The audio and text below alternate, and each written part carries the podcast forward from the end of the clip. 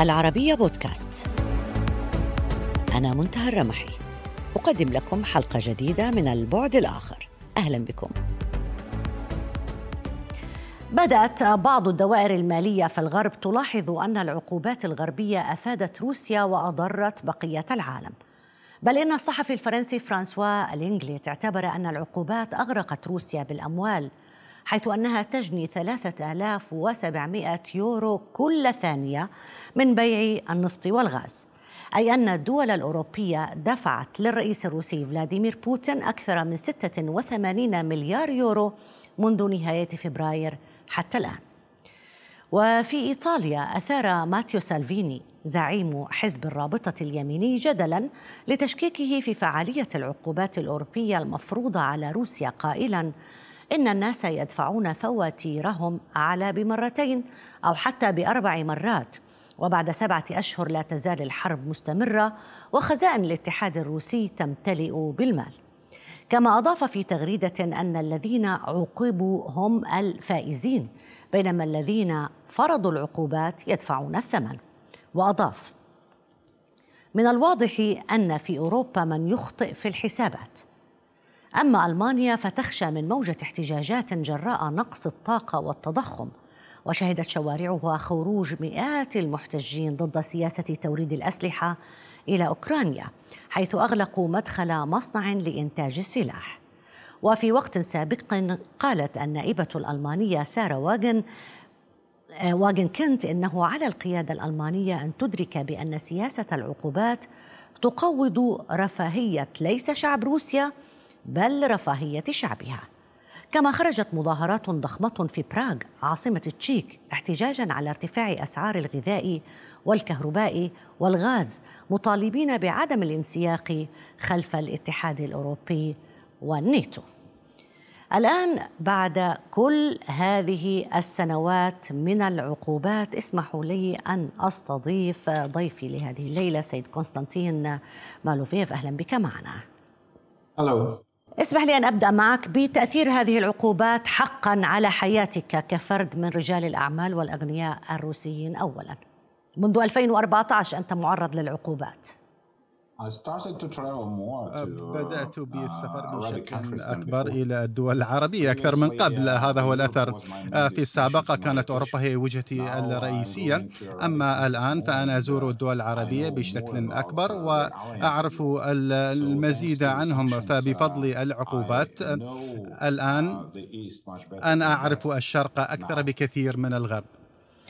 هل لك القدرة على الوصول إلى آه، مدخراتك وأموالك بشكل طبيعي كما كان الوضع قبل العقوبات. Um, uh, لم تكن لدي مدخرات في عام 2014 آه، فقط واحدة في الولايات المتحدة. uh, وقد صودرت بشكل غير قانوني من قبل الحكومة الأمريكية. وهذا كل شيء ليس لدي أي شيء آخر في الغرب. فبلا شك أستطيع أن أستفيد وأصل إلى مدخراتي الآن وأن أستمر بنشاطات أعمالي الطبيعية. وهذه النشاطات ليست مرتبطة بأي شكل بالغرب. طب برأيك الشخصي كيف تنظرون بشكل عام إلى سلسلة العقوبات المتتالية من الدول الغربية على روسيا؟ العقوبات غبية جدا وهي أمر أمريكي تقليدي.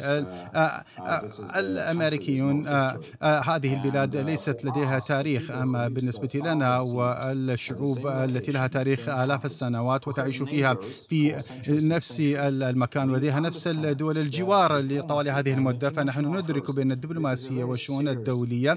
هذه مسألة في غاية الأهمية ولا يمكن التلاعب بها. أمريكا أمريكا فرضت العقوبات آه، آه، مثلا في زمن رونالد ريغان في ثمانينات القرن الماضي وحتى في السبعينات وبدأوا بتطبيقها. ولكن انظري إلى العالم. كيف غيرت هذه؟ هل غيرت أي شيء نحو الأفضل؟ يفرضون العقوبات منذ أكثر من خمسين سنة على إيران وعلى كوبا ولم يتغير شيء. النظام في كوبا وحتى النظام في إيران لم يتغير بسبب العقوبات. فهذه العقوبات الغرض منها محاربة المتنافسين في التجارة الدولية والأعمال الدولية.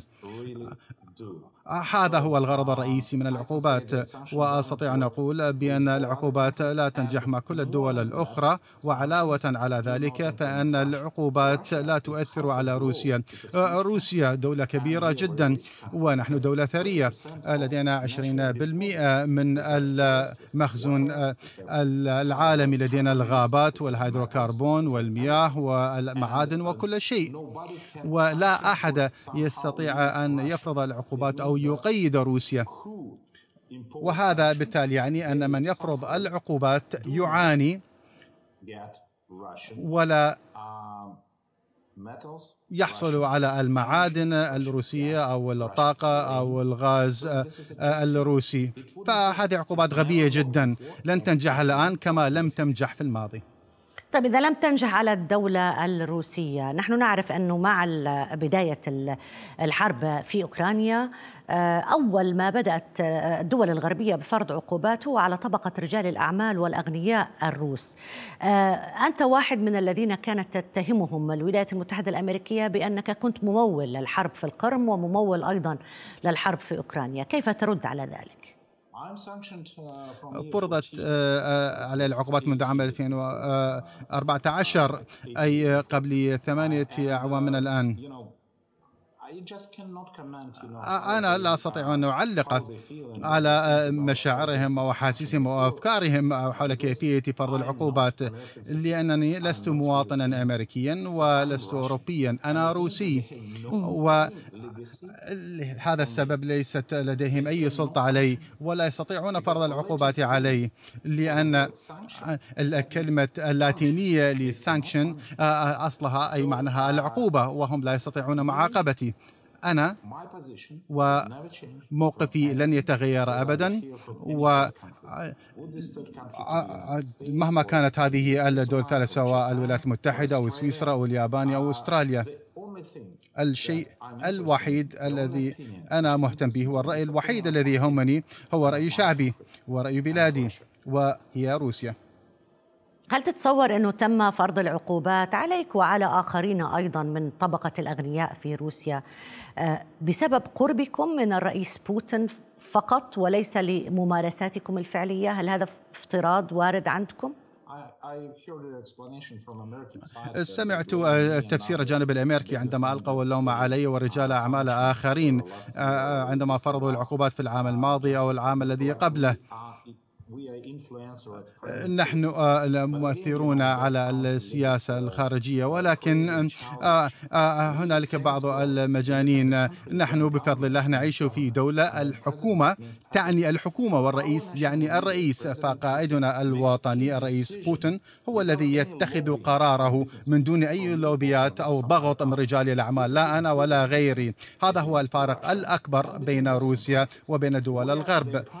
حيث رئيس الوزراء والرئيس مجرد دمى و بهلوان و كل أمورهم بأيدي رجال الأعمال ورجال البنوك من وول ستريت وغيرها. فبوتين ليس بحاجة إلى أي نصيحة أو تأثير أو نفوذ من رجل الاعمال هو يتخذ قراره بنفسه. طيب آه، سيد كونستانتين أنت تنتمي لنفس النظام الفكري الذي يعد ألكسندر دوغين أحد رواده. شهدنا اغتيال لابنة ألكسندر دوغين مؤخرا. اولا ما تعليقك على هذه العملية؟ هذا العمل الإرهابي آه، آه، أعده أعدته المخابرات الغربية. أنا متأكد من انها المخابرات البريطانية الام اي 6 وليست السي اي المخابرات الأمريكية. ولكن آه، مخابراتنا وخدماتنا الخاصة تعمل معا لجمع الحقائق حول هذا العمل الإرهابي الدموي. وبعد جمع كل المعلومات أعتقد بأننا سنبدأ بحملة دولية كبرى حول الأساليب الإرهابية للمخابرات البريطانية والتي تعمل تماما مثل المنظمة الإرهابية منذ بداياتها ومنذ مئة عام ولدينا أدلة عن ذلك. هل تواصلت مع السيد ألكسندر دوغين بعد عملية الاغتيال هذه؟ يعني ما كان إذا كنت تواصلت معه ما هي الرسالة التي يعتقد بأنها أريد منها من خلال عملية الاغتيال لابنته؟ كنت معهم في نفس الأمسية. وكنا معا. وقبل خمس دقائق من هذا العمل الإرهابي. آه، ذهبت باتجاهي مع سيارتي وهم مضوا في سبيلهم. وأنا عدت خلال خمس دقائق عندما اتصل بي البروفيسور دوغن وقال لي بأن هذا العمل الإرهابي قد حصل وابنته توفيت. فعدت خلال خمس دقائق إليهم. فكنت معه كل هذه الأيام أعرف تماما ما حصل وأعرف ردة فعله وردة فعله وهذه آه، ردة آه، فعل رجل حقيقي صاحب ايديولوجيا آه، للنهضة الروسية وقال بأن أفضل ما نستطيع أن نفعله من أجل داشا ابنته. وهو هي كانت آه، محبة جدا لوطنها وما نستطيع أن نفعله من أجلها. هو الاستمرار. بحربنا الصادقة إلى أن نحقق النصر. وفقط بعد أن ننتصر فهؤلاء النازيون الجدد آه، آه، الذين هم في قلب روسيا في أوكرانيا فقط حينها نستطيع أن نقول بأن موتها. لم يكن عبثا. هل يعتقد السيد ألكسندر دوغين بروفيسور ألكسندر دوغين بأنه هو اللي كان مستهدف في عملية الاغتيال أم أن ابنته هي التي كانت مستهدفة؟ ولماذا يتم استهدافها بهذه الطريقة برأيك حسب وجهة نظرك ووجهة نظر ما سمعته من البروفيسور ألكسندر دوغين؟ Uh, the uh, هذه الآن هي الفكرة الرئيسية وراء الشرطة وحيث يعتقدون بأن الهدف هو الأب لأن الأب وابنته وغير سيارته. داشا أخذت سيارة والدها وهو أخذ سيارتها. لذلك قاموا باستبدال السيارات. ولهذا السبب فأن الرأي الشرطة أو المحققين آه، هو أن هذا العمل الإرهابي كان موجها ضده وليس ضدها. سأعود معك للصراع الغربي الروسي. أولا ما هو فهمك لحلف الناتو؟ هذا الأمر بات واضحا منذ آه، بداية هذه العمليات العسكرية الخاصة.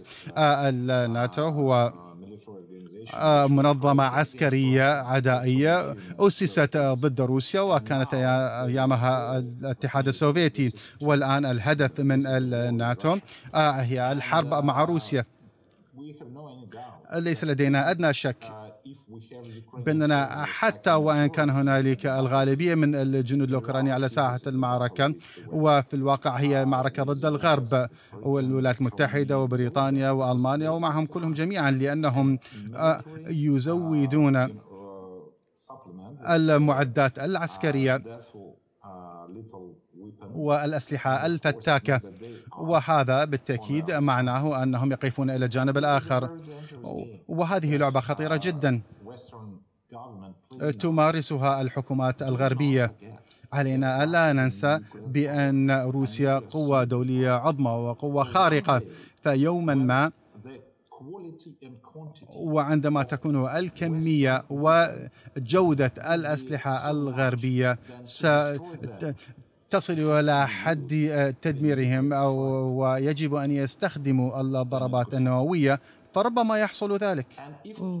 وإذا ما حصل ذلك على الأراضي الأوكرانية فهذا يعني بأن هذا ليس هو الهدف آه، من الناتو والناتو فورا ستتراجع وستترك الشعب الأوكراني المسكين بكل هذه الفوضى. ومن سيكون المذنب حينها؟ الغرب الذي بدأ هذه الحرب والذي استفز آه، استفزنا لشنها البابا فرانسيس قال بأن هذا استفزاز من الغرب فاستفزاز الغرب هو الذي بدأ هذه الحرب وهذا الأمر واضح جدا. ولننظر إلى التاريخ روسيا لم تهزم أبدا. كما يقول البروفيسور دوغن هنالك أسلوبين لنهاية هذه الحرب. الأولى هو النصر الروسي على ساحة المعركة وثانيا فأن الاستخدام النووي استخدام الأسلحة النووية فلنصلي جميعا من أجل نصر روسيا لأن هذا هو الحل الأفضل للجميع. يعني هذا كلام خطير إنه قد تصل روسيا إلى مرحلة استخدام الأسلحة النووية، لكن أنا فهمت من كلامك أنك تتفق مع كثير من المحللين وصناع القرار الذين التقيتهم أنا في روسيا في رحلتنا سابقا بأن الحرب هذه في أوكرانيا هي حرب ليست بين أوكرانيا وروسيا إنما حرب بين روسيا والغرب بالوكالة على الأراضي الأوكرانية، صحيح؟ تماما. آه، الأمر هكذا تماما. هي مسألة بسيطة جدا. نحن شعب منقسم أوكرانيا جزء من روسيا. هم عائلتنا ونحن سيان عشنا في دولة واحدة من قبل وسنعيش في دولة واحدة بعد ونحن نعاني من كل رجل وامرأة وطفل أوكراني توفي. نحن نعاني من ذلك. آه، بخلاف آه، الأمريكيين الأمريكيين يستفزون الأوكرانيين للموت وليقتلوا. أما نحن آه، فجمعنا الأوكرانيين في مستشفياتنا وبينهم جنودنا لأن هذه بالنسبة لنا حرب مدنية ونريد أن يعيش الأوكرانيين جميعا أما هم الغرب؟ فيريدون للأوكرانيين أن يقاتلوا حتى وفاة أخطر جندي أوكراني. وأما نحن فنريد أن ننتهي هذه العملية في أسرع وقت لكي يعيش الجميع. ولا حاجة للمزيد من المعاناة. هذه هي حرب بين روسيا والغرب على الأراضي الأوكرانية. طيب شئنا أم أبينا العالم آه، تقسيمه لمعسكرين أصبح أكثر وضوحا الآن من السنوات الفائتة هل تتصور أنه في هناك طريقة ما لإصلاح العلاقة ما بين الغرب من جهة وروسيا والصين من جهة أخرى؟ هنالك سبيل وكما قلت لك من قبل لسوء الحظ فإن ما يسمى تلك الحكومة الديمقراطية والحكومات بالوكالة الدمى فهم لا يقررون شيئا آه، وليسوا طرفا بأي مفاوضات. وهذا يعني بأننا يجب أن نتوصل إلى صفقة مع الرجال الصيرفة و تمويلي الذين يعملون في وول ستريت. أنا مستثمر مصرفي وأنا أعرف عما أتكلم. وأعرف كيف أن السياسيين يعتمدون على أصحاب الأموال هؤلاء. فأصحاب الأموال هؤلاء يجب أن يدركوا بأنه آه، لا يوجد عولمة كما كانت في التسعينات. آه، العالم تغير. أمريكا لا يمكن أن تنجو أو تبقى كمهيمن على العالم المستقبل لعالم متعدد الأقطاب ويجب أن يدركوا ذلك أيضا. وإلا فإنهم سوف يقومون برعاية وتمويل المزيد من النزاعات والصراعات حول العالم أو إذا لم يرغبوا بالتوصل إلى اتفاق مع دول أخرى سواء روسيا أو الصين أو حتى الدول المسلمة.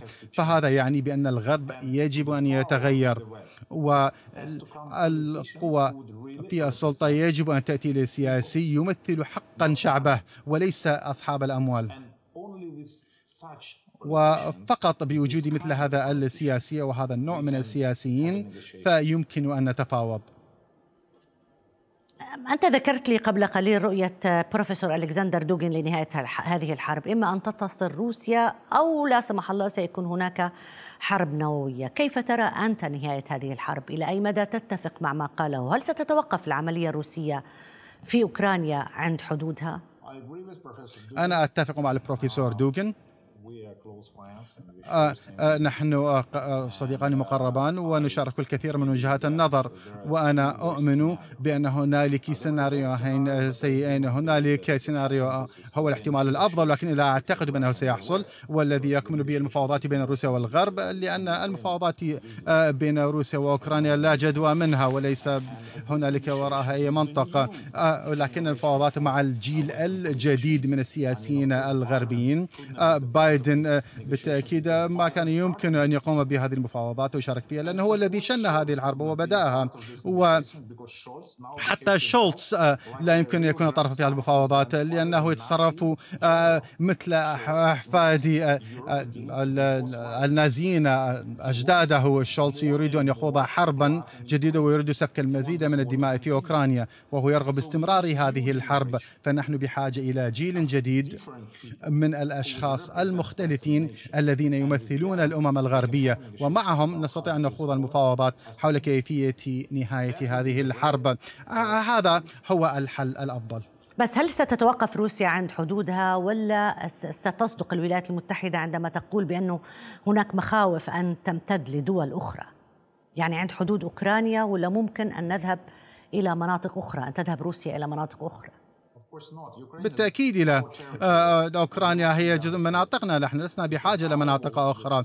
آه، هو شعبنا وأرضنا وهناك روس يعيشون هناك. لا يوجد شعب أو سكان روسي يعيشون في بولندا أو المجر أو سلوفاكيا. ما كنا نذهب هناك. لما نذهب إلى هناك؟ للولايات المتحدة هنالك فقط اسم على الخارطة الجغرافية. حتى رئيسهم عادة ما يرتكب الأخطاء أو يخطئ في تسمية الدول الأوروبية فهم لا يهتمون ولا يدركون أو يعرفون شيئا عما يحصل في أوروبا. هم يعيشون في بلادهم بعيدا جدا عما يجري هنا وهم يولون أنفسهم قضاة وفي نفس الوقت هم أصحاب الرأي والحلول. هم فقط يتسببون بالحروب كما حصل في الحرب العالمية الثانية عندما قامت الولايات المتحدة برعاية ودعم هتلر ودفعت أوروبا إلى الحرب. فهذا الرأي مزيف ومخطئ وغير صحيح. نحن لن نجتاز حدود الاتحاد السوفيتي أو الحدود الروسية. أوكرانيا جزء من روسيا. إحنا نتحدث عن الدول التي كانت دول الاتحاد السوفيتي السابق وليس الدول الأوروبية. يعني إذا ما كانت روسيا ستقترب من هذه الدول أكثر أو أنه تمد الصراع إلى هذه الدول. نحن نتحدث عن أوكرانيا. لأننا لدينا اتحاد مشروع دمج رأسي اقتصادي وهذا المشروع إذا ما قام المستشارون الأمريكيون والبريطانيون ورجال المخابرات في هذا البدن لم يتدخلوا فإن جزء أسبق من الاتحاد السوفيتي سوف يجتمع معا. بشكل آه، آه، سلمي وطبيعي وعلى أساس اقتصادي ويسمى الاتحاد الأوراسي الاقتصادي. ولكن لأنهم يريدون أن نكون منفصلين فدائما ما يقومون بدعم الأنظمة الانفصالية في أوكرانيا وجورجيا وحتى حاولوا شن انقلاب في كازاخستان. فهم لا يريدون أن نعيش آه، في دولة كبيرة مسالمة كما عشنا لعقود أو عدة قرون. إذا ما تركونا لحالنا.